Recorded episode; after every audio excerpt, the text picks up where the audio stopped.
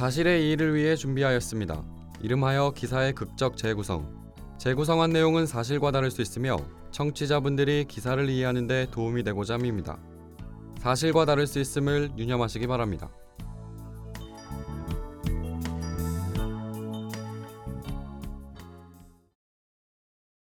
이봐요. 빨리 서명해요. 뭘 그렇게 꼼지락거려요? 제, 제 아이 정말 잘 키워주는 거죠? 당신 아이라니. 이 사람이 아직도 그런 말을 하네? 당신 혼자 이 아이 키울 수 있어? 아, 아니에요. 여기가 아니 아빠도 없이 어떻게 키운다는 거예요? 그런 말 할 거면 우리 그냥 가고. 아, 아니에요. 여기다 사인하면 되는 거죠? 아 그래 빨리 거기다 해요. 이제 이 아이 우리 거예요. 무슨 말인지 알겠죠?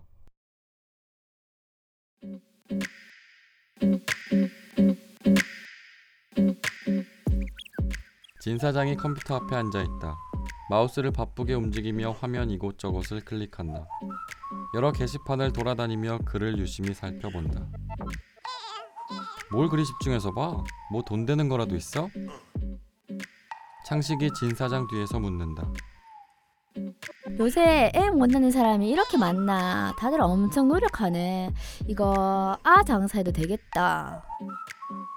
창식이 피식 웃는다. 이미 어린이집을 운영해본 경험이 있는 진 사장이 아이 장사라는 말을 하니 어딘지 의미가 통하는 데가 있는 것 같았다. 당신은 아이들 수가 곧 돈이었잖아. 왜? 이제 진짜 아이 장사하려고? 진 사장은 창식을 뒤돌아보며 생각 없이 말한다. 뭐 못할 것도 없지. 아이가 없어서 문제지. 살 사람은 많을걸. 대리모가 왜 있겠어?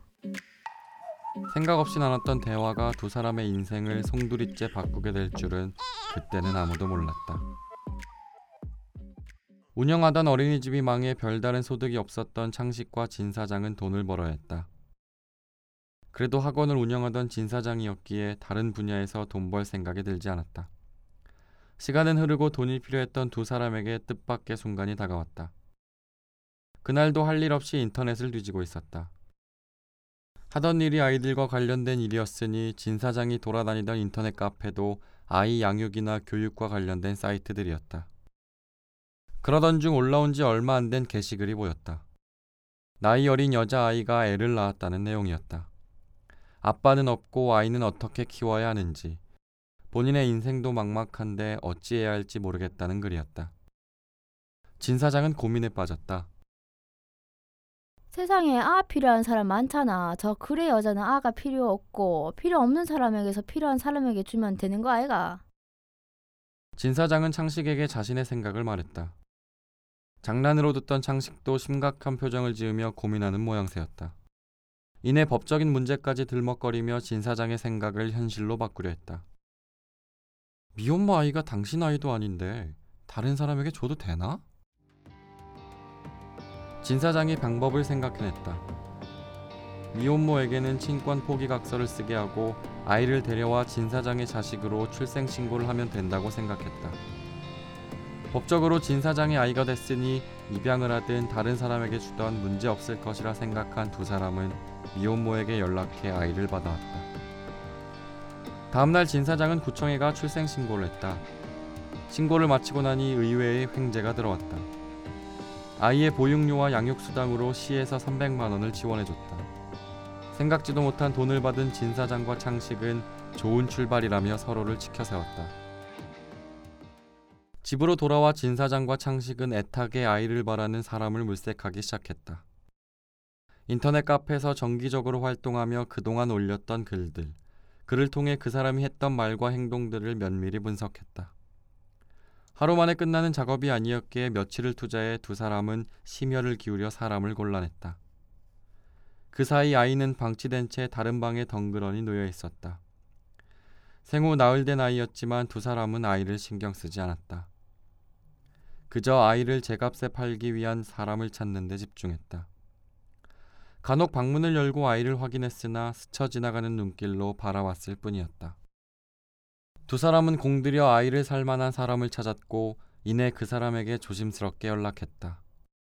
몇 년의 병원 치료와 다양한 민간 요법을 해도 아이가 생기지 않는 사람이었고 그녀가 쓴 모든 글에서 간절히 아이를 바라는 마음이 느껴지는 여자였다. 역시나 그 여자는 바로 반응을 보였다. 두 사람은 아이의 가격을 고민했다. 얼마를 불러야 적당한지 가늠할 수 없었다. 몇 천에서 몇 억까지 서로 생각하는 액수를 말했지만 적당한 근거가 없었다. 얼마나 불러야 하노? 그 여자 집도 웬만큼 사는 것 같은데 좀 세게 부를까? 그럼 집 한 채 살 정도면 되지 않을까? 그 우리나라 사람들 평생 집 한 채 가지기도 어렵다는데 그 여자 우리 아니면 평생 아이 못 가졌을 거 아니야? 맞다. 진 사장과 창식은 생후 나흘 된 미혼모의 아이의 값으로 6억을 불렀다. 그 여자로부터 알겠다는 연락이 왔고 두 사람은 아이를 차에 태워 약속 장소로 향했다. 며칠 사이 아이는 훨씬 가벼워졌고 안색도 창백했지만 진 사장은 신경 쓰지 않았다.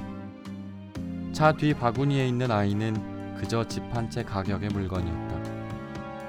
약속 장소를 향하는 가벼운 운전에 흥이 난 두 사람은 장밋빛 미래를 꿈꾸고 있었다. 당분간 돈 걱정 없이 편히 살 작정이었다. 하지만 약속 장소에 나간 두 사람이 얻은 것은 6억 원어치의 교도소의 시간이었다.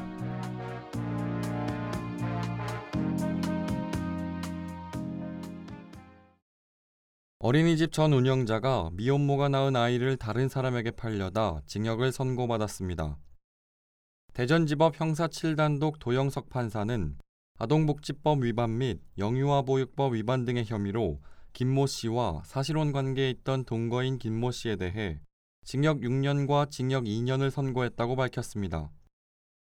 어린이집 운영 경험이 있는 김 씨는 지난해 여름 미혼모로부터 친권 포기 각서를 받고 생후 사흘 된 아이를 데려왔습니다.